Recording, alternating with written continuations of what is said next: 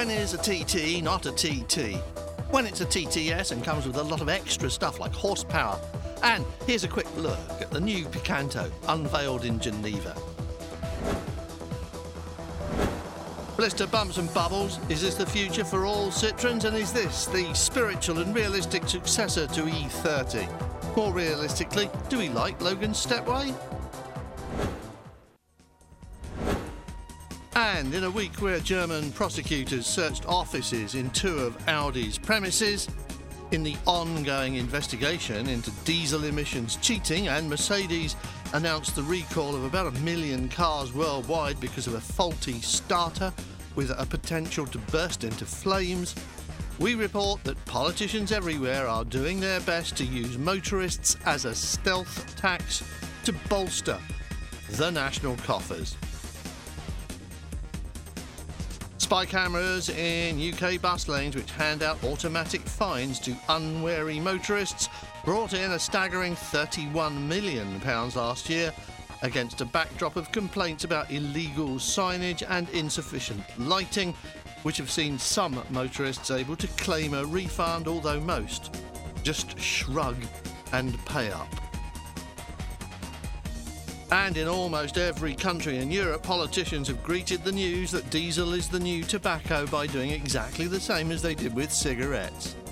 Now we know it kills you, we shall make you pay more for the privilege. Tax breaks on diesel cars were introduced to persuade drivers to buy more diesel cars. We all did, and now we've got them, we can expect the tax breaks to vanish. Worse still, congestion charges applied to diesels are beginning to rise, and that will only be the beginning. They'll get higher, or this isn't Auto Mundial. And when they do, politicians will remind you that it's for your own good. Challenged by the BBC on this very point that it was once government policy to promote diesel usage, MP Mary Creagh, who chairs the Commons Environmental Audit Committee, told the interviewer that we didn't know Volkswagen was cheating then which of course has nothing to do with the fact that all diesels are responsible for the emission of nitrogen dioxide and other particles which are too small to be trapped by exhaust filters and contribute to an estimated 25,000 deaths every year in the UK's largest cities. This is not news to anyone paying attention. A group which ought to include government ministers and the committees set up to review their effort. But the attitude is hardly likely to be confined to the UK, and the message is clear. You diesel drivers have been getting away with cheaper motoring than everybody else, and now it's time to pay. And here's more of the same. As tax breaks for hybrid and low emissions vehicles encourage more and more drivers to choose Prius and Co because of low running costs, the government has announced its generosity will end this year and everything except a pure EV like Nissan's Leaf will now have to pay vehicle excise duty, a taxation regime known as now it is popular, let's tax it till the pips squeak. When you start a presentation with the words, it's dawn on the Riviera, and your client doesn't laugh, you're on holiday for a few days at least. Everyone in advertising knows that, no matter what the product. But with some things, you don't really have any choice except to go somewhere sunny for the shoot, and cars like this are a classic example.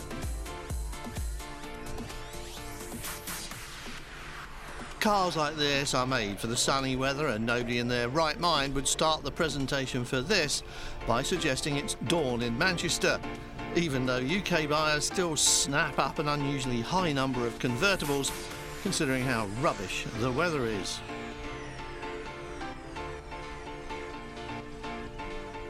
For the most part, we disdain the four seater roof chops, or at least we're baffled by them. But when it comes to cars this size, we're pretty much back to basics. Except this is Audi and there's no such word as basic in the spec sheet. Although the coupe still looks better than the soft top, you've got to face the fact that nobody does detailing like Audi. And it's the same on both cars until the roof goes up. At which point...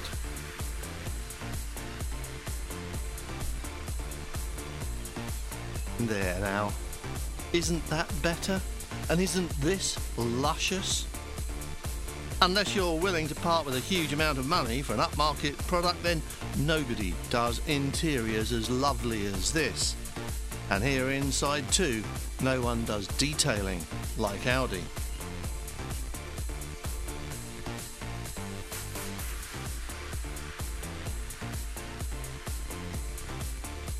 And there's more.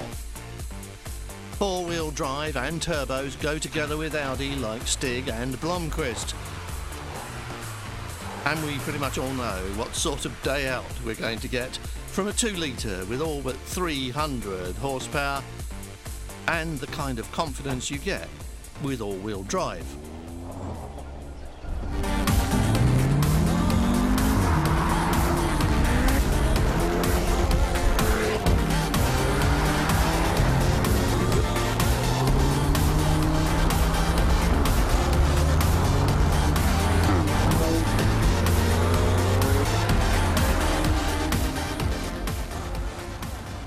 Problem we still have with all of this is that there's a limit to the amount of time you can spend whizzing about the place putting your roof up and down just to prove you can do it at 30 miles an hour or whatever, or because the weather in the mountains overlooking Monaco or Genoa or wherever you happen to be showing off is getting a bit cloudy. The Targa Top was invented for places like the west coast of the USA, where you can stash it in the garage in April and leave it there till October at least, weather-wise anyway. But even that involves a lot of heavyweight stiffening. Something like this with motors and mechanisms and so on, as well as stiffening, it all makes for a lot more weight, and of course, it never quite compensates for the loss of rigidity either.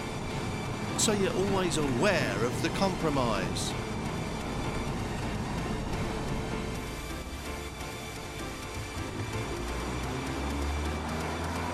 Some of us will will either not notice that so much, or maybe just not mind it at all, and that's fine. Although it does have the grip and tenacity of four-wheel drive, we have heard more than a few voices mithering about the lack of total involvement from the driver's seat. But we'd suggest that's not a real problem for this ever so cute-looking ragtop.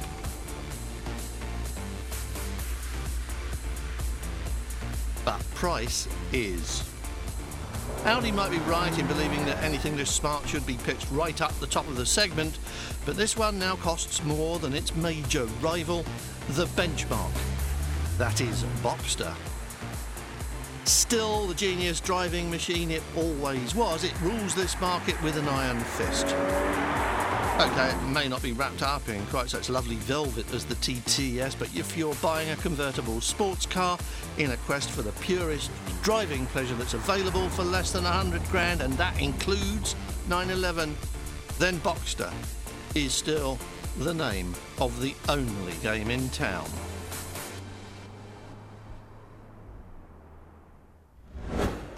As you may know, it's harder to say everything there is to be said if you do it with a tweet of 140 characters than if you write a whole page or even a book. So you have to leave a lot out. But when you have to cram in as much as possible, then clever packaging is the key.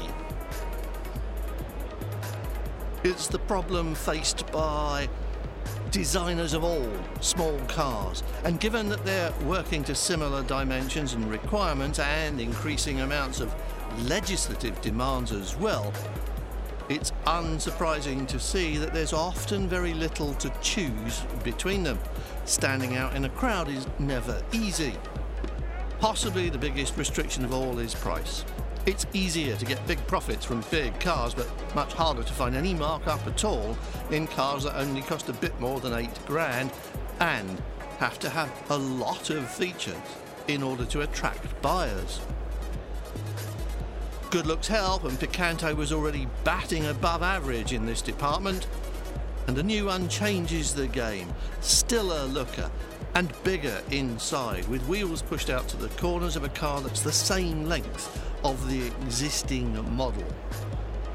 And to go with the extra space that brings, including what Kia says is now the biggest luggage space in the class, there's a posh new interior and a full complement of the connectivity tech that city dwellers all need. It's well beyond the like stage now, as well as a range of options that make it more customizable. We'll drive it soon, but to be honest, it matters less in this class than some others, especially when all the other boxes have already been ticked.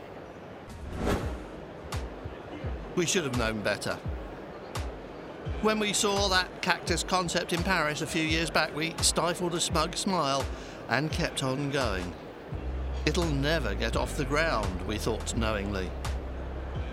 But this was Citroën, wasn't it? The same company that not only built the 2CV but was overwhelmed by its success. 40 years and 4 million sales in round numbers. And that was hardly a good looking thing at all, was it? So we should have known that not only was Cactus going to fly, but it would become Citroën's preferred design language going forward. And now here we are in Geneva looking at the next step along that road. The C Aircross is the first look at the car that will replace the C3 Picasso. MPVs are dead, long live the SUV, especially SUVs with lumps and bubbles and plasticky bits stuck on. People like it though, obviously enough, this lumpy design look, and maybe Citroën has got something going on here. Putting a friendly face on a family SUV that will be determinedly front wheel drive and have no real off road ambitions worth speaking of. It's likely to be along quite soon, is this, and in the light of recent developments on the merger front, there's a good chance it can share some components with the baby Opel Crossland, which was unveiled at the same show, looking a lot more conventional than this does. Cancel out the suicide rear doors, if only because of cost, and cancel out a lot of clever clog stuff inside as well, if only because we aren't quite ready for interiors that minimal yet, but otherwise, this looks good to go. And unsurprisingly, expect it to be called Aircross when it goes on sale in the autumn.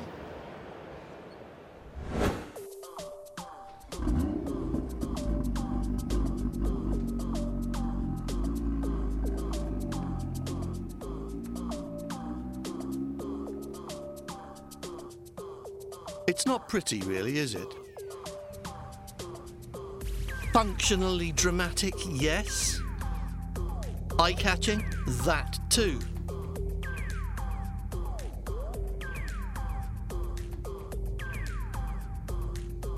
The Audi TT we looked at before was gorgeous in every detail.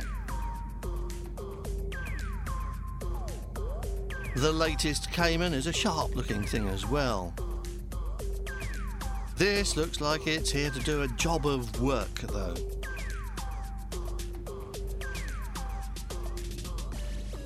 And it looks like everything on it really does work.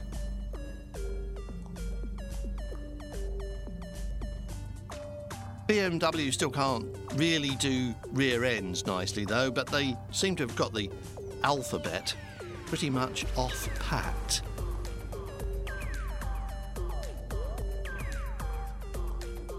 The M part of it anyway.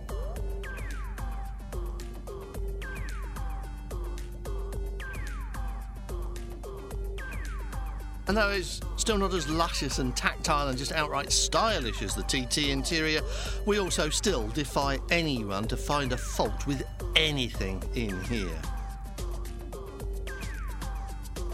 If all you want is an unbreakable interior forged from a steel block, covered in leather and carbon fibre and telling you everything you need to know with no effort required, this is the one.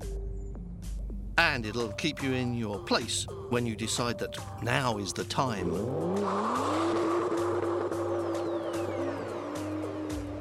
And this is the place, quite obviously.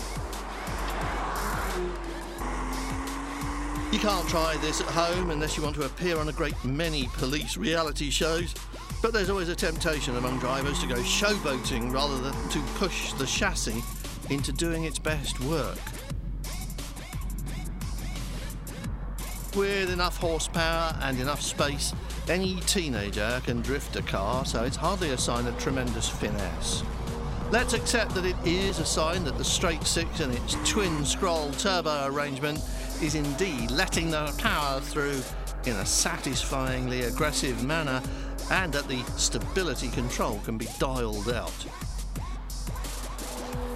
It's never a good thing to have two people driving the same car, especially if one of them is a computer. The other thing we can deduce from a safe distance is that the chassis itself is in rather good shape. It's a lot different to similar predecessors and a lot firmer as a result. This is a good thing, as any fool know. And it means that you can do this sort of thing with a lot more conviction because you know what's happening at each of the wheels. That Servotronic steering's never going to be as intuitively informative as hydraulic was, but no one who hasn't grown up with the real deal will miss it and probably won't even comment anymore. As it is, you can choose the way you take corners in private. Left to its own devices, the marginally nose heavy weighting helps in pushing it gently into corners as corner speeds increase, which is what most drivers prefer in a road going situation. But it does have this other half of its character, and with all the nannies off and the driver properly committed, it will do pretty much whatever you like, when you like, but not when you don't. So we're going to say this about the M2. It's beyond any doubt a proper rival to the Audi TTS and to the Porsche Cayman in that it's a two-door high-performance coupe that costs around 40 grand and whacks out a cheerfully huge amount of horsepower in return. More than either of them, to be honest, and by a big enough margin to give it the edge in our judgment unless you really need the looks of the Porsche or the detailing of the Audi. This has looks too, in its own way, though it's a bit brutal with it. But then, it's a bit brutal with it. And if you put the keys to all three of them on a table in front of us, it's really no contest. We have to drive away in this and just drive and drive and drive. Logan is to golf, as Sandero is to polo, and now you can see we're looking at the very thing that all car makers need, and not just Dacia. A stepway version of Logan was inevitable, of course, especially when you think that the SUV version of Sandero accounts for well over half its total sales. That's a remarkable perspective on current market trends when you remember that the Sandero Stepway has little more than raised ride height and a bit of plastic to distinguish it from the regular Sandero estate car. Fair enough, this is the no frills end of the market, but even so, the Stepway gets precious little extra. So it's a very clear illustration that the SUV look is the thing to have rather than an SUV, and that applies to even the most budget conscious buyer. As we know, these cars were designed to be sold worldwide in markets that really needed the modern day equivalent of the Model T, a functional workhorse rather than a fashion statement. And we should therefore bear in mind that for a lot of people in different markets, that ride height increase will be welcomed for all manner of highly practical reasons. But these cars are also on sale in Western markets and the advertising constantly reminds us that the mathematics are the sole proposition on offer. Which is refreshingly candid, of course. And for people anywhere in Europe who only buy a car because they have to, let's say they disapprove of personal motoring but public transport doesn't answer their needs, this is a far better solution than anything electric, both practically and financially.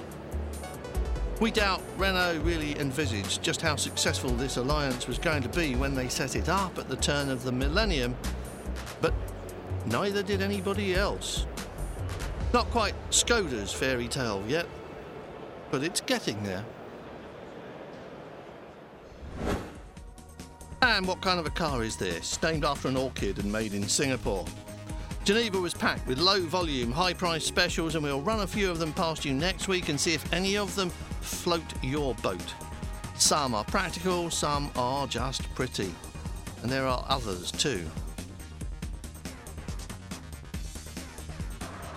Meanwhile, back at the ranch, now that the Donald has put unbelievers in charge of the EPA and hinted that upcoming CAFE rules could be softened, all America can rejoice and buy lots of really big trucks.